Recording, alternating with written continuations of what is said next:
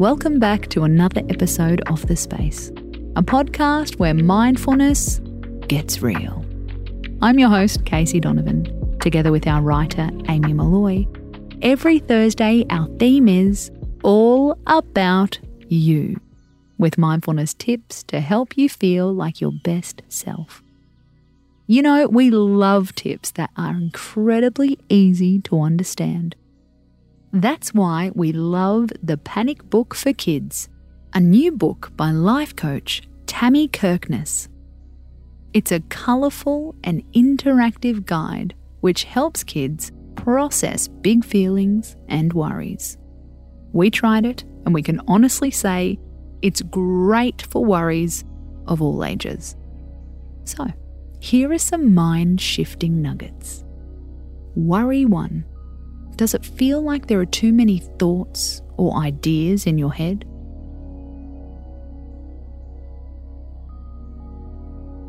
Stand up. Bend over like you're touching your toes. Hold on to each elbow and dangle like a rag doll.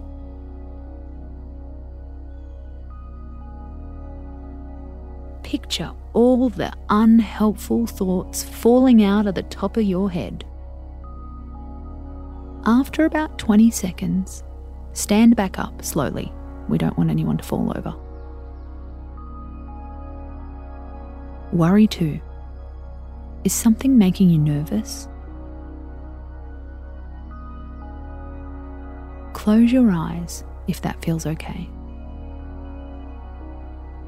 Imagine your nervousness is a shape floating in the air above you.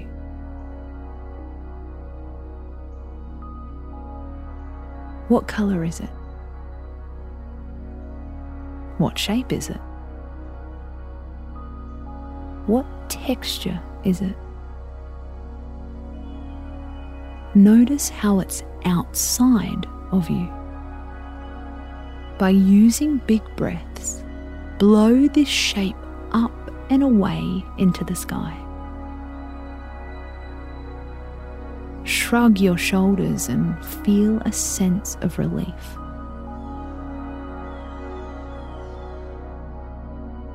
Worry 3. Does it feel like you're feeling someone else's feelings? Repeat this out loud. Even though I care a lot about others, it's not my job to feel other people's feelings. I choose now to breathe out all feelings that are not mine.